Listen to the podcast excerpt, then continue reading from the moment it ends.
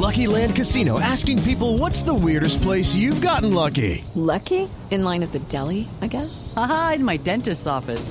More than once, actually. Do I have to say? Yes, you do. In the car before my kids' PTA meeting. Really? Yes. Excuse me, what's the weirdest place you've gotten lucky? I never win and tell. Well, there you have it. You can get lucky anywhere playing at LuckyLandSlots.com. Play for free right now. Are you feeling lucky? No purchase necessary. Void where prohibited by law. 18 plus. Terms and conditions apply. See website for details.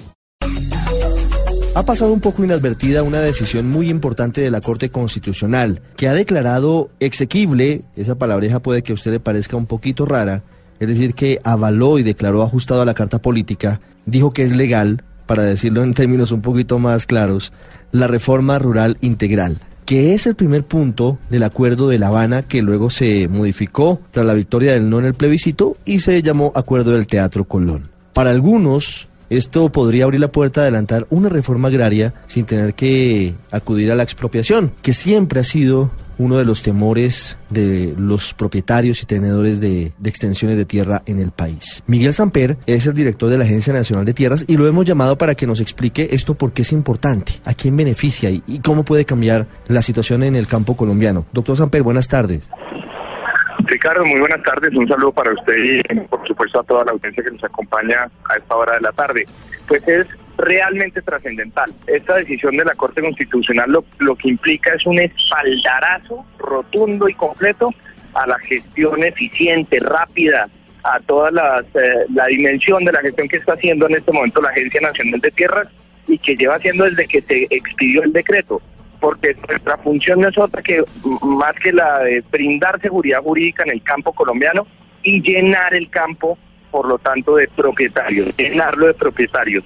Y con esta decisión, repito, la Corte ha respaldado esa gestión, ha respaldado que hayamos implementado el programa más ambicioso que haya en materia de titulación de predios, el programa más ambicioso, en donde ya hemos titulado a la fecha 42 mil nuevas familias campesinas que se volvieron dueñas de su tierra.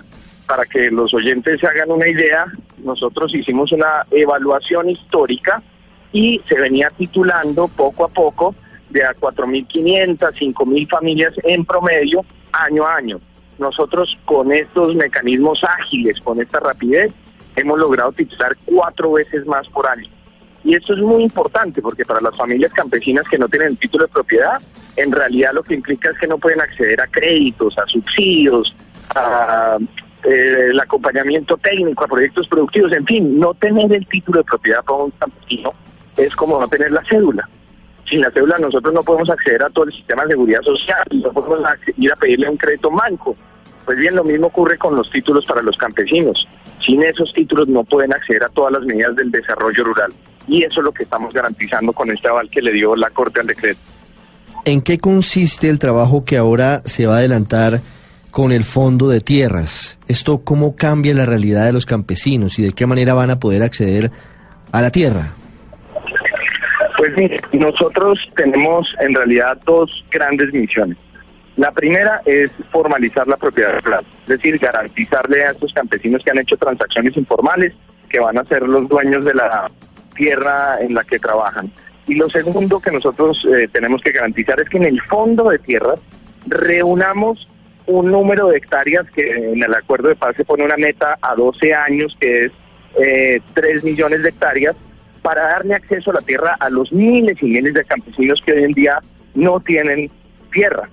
Y déjenme contarle una muy buena noticia para que los oyentes, o dos buenas noticias para que los oyentes entiendan las dimensiones de este espaldarazo que la Corte Constitucional nos acaba de dar. La primera es que en el Fondo de Tierras ya tenemos a la fecha 520 mil hectáreas. 520 mil hectáreas en tan solo un año de implementación. Esto quiere decir que si las cosas siguen como van, en tan solo seis años, en la mitad del tiempo en, para la que está programada la, la meta, tendríamos entonces nosotros cumplida esa meta. Y la segunda buena noticia es que estos 42 mil títulos que yo mencionaba hace tan solo unos instantes implican 1.570.000 hectáreas legalizadas de una meta de 7 millones para los próximos 10 años, lo cual también implica que si siguen las cosas, si el nuevo gobierno sigue implementando con estos ritmos la reforma rural integral, entonces podríamos cumplir la meta en la mitad del tiempo. Este 1.570.000 hectáreas, Ricardo, equivale a haber legalizado nueve veces una ciudad del tamaño de Bogotá. Nueve veces. O 39 veces, por ejemplo, una ciudad del tamaño de Medellín. Nosotros lo que estamos haciendo es cumplir con esto, que es, entre otras cosas, una deuda histórica que teníamos con el campesinado. ¿Usted comparte la idea de quienes consideran que esta es una gran reforma agraria sin expropiación? Sí, por supuesto que lo es. Es que la expropiación siempre se ha hablado o se ha mal pensado que lo que se pretendía hacer con el acuerdo de paz es quitarle a uno para darle a otros.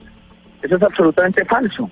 Nosotros estamos demostrando que aquí en esta tierra podemos caber todos y que a la gente no se le no de vista que el gran terrateniente de este país es el Estado colombiano. Lo- el Estado colombiano es el que tiene las tierras baldías, el que debe administrar esas tierras, que baldío lo que significa no es que sea como comúnmente se cree un sitio inhóspito donde no se puede sembrar nada, no. Baldío lo que implica es que es una tierra que nos pertenece a todos los colombianos, que le pertenece al Estado.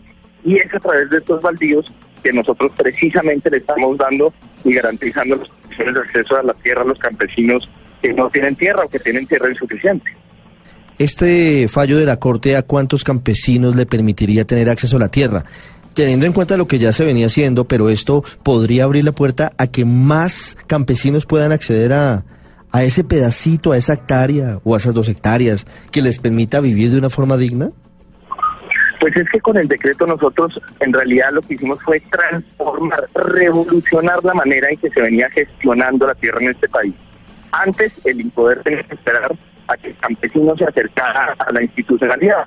Con este decreto nosotros decimos es no, nosotros vamos a ir hasta donde está el campesino, es la institucionalidad la que va a ir, previo a previo, recorriendo todo el territorio nacional, interviniendo de manera masiva en el programa más ambicioso que haya visto la historia de Colombia, para formalizar la propiedad, para ordenar la casa en el campo colombiano. Y nosotros, dentro de ese marco de, aplicación del decreto, ya empezamos. Nosotros no nos esperamos a, a que llegara este espaldarazo, aunque por supuesto lo celebramos con creces, pero nosotros ya empezamos y hemos programado una intervención los próximos meses de 130 mil predios rurales. Eso es, eso es algo absolutamente histórico. Le doy una cifra. Desde 1902 hasta el 2015, año en que empezó a funcionar la Agencia Nacional de Tierras, se habían intervenido, titulado 680 mil predios. Eso le da un promedio histórico de, más o menos 5 mil predios. Nosotros vamos a intervenir 130 mil y lo haremos además a marchas forzadas, a un ritmo muy rápido. Vamos a hacer lo que normalmente tardaría 20, 25 años, lo vamos a hacer en tan solo dos. Para finalizar, doctor Samper, hay una parte del fallo de la Corte que es el único que condiciona frente a lo que es el decreto 902 del año pasado y es eh, la parte específica frente a temas que garantizan derechos de comunidades étnicas y otras poblaciones. ¿Qué fue lo que pasó frente a ese punto? Bueno, en realidad no conocemos el sentido del fallo aún, eh, conocemos eh, el contenido, perdón, no conocemos todavía el contenido del fallo.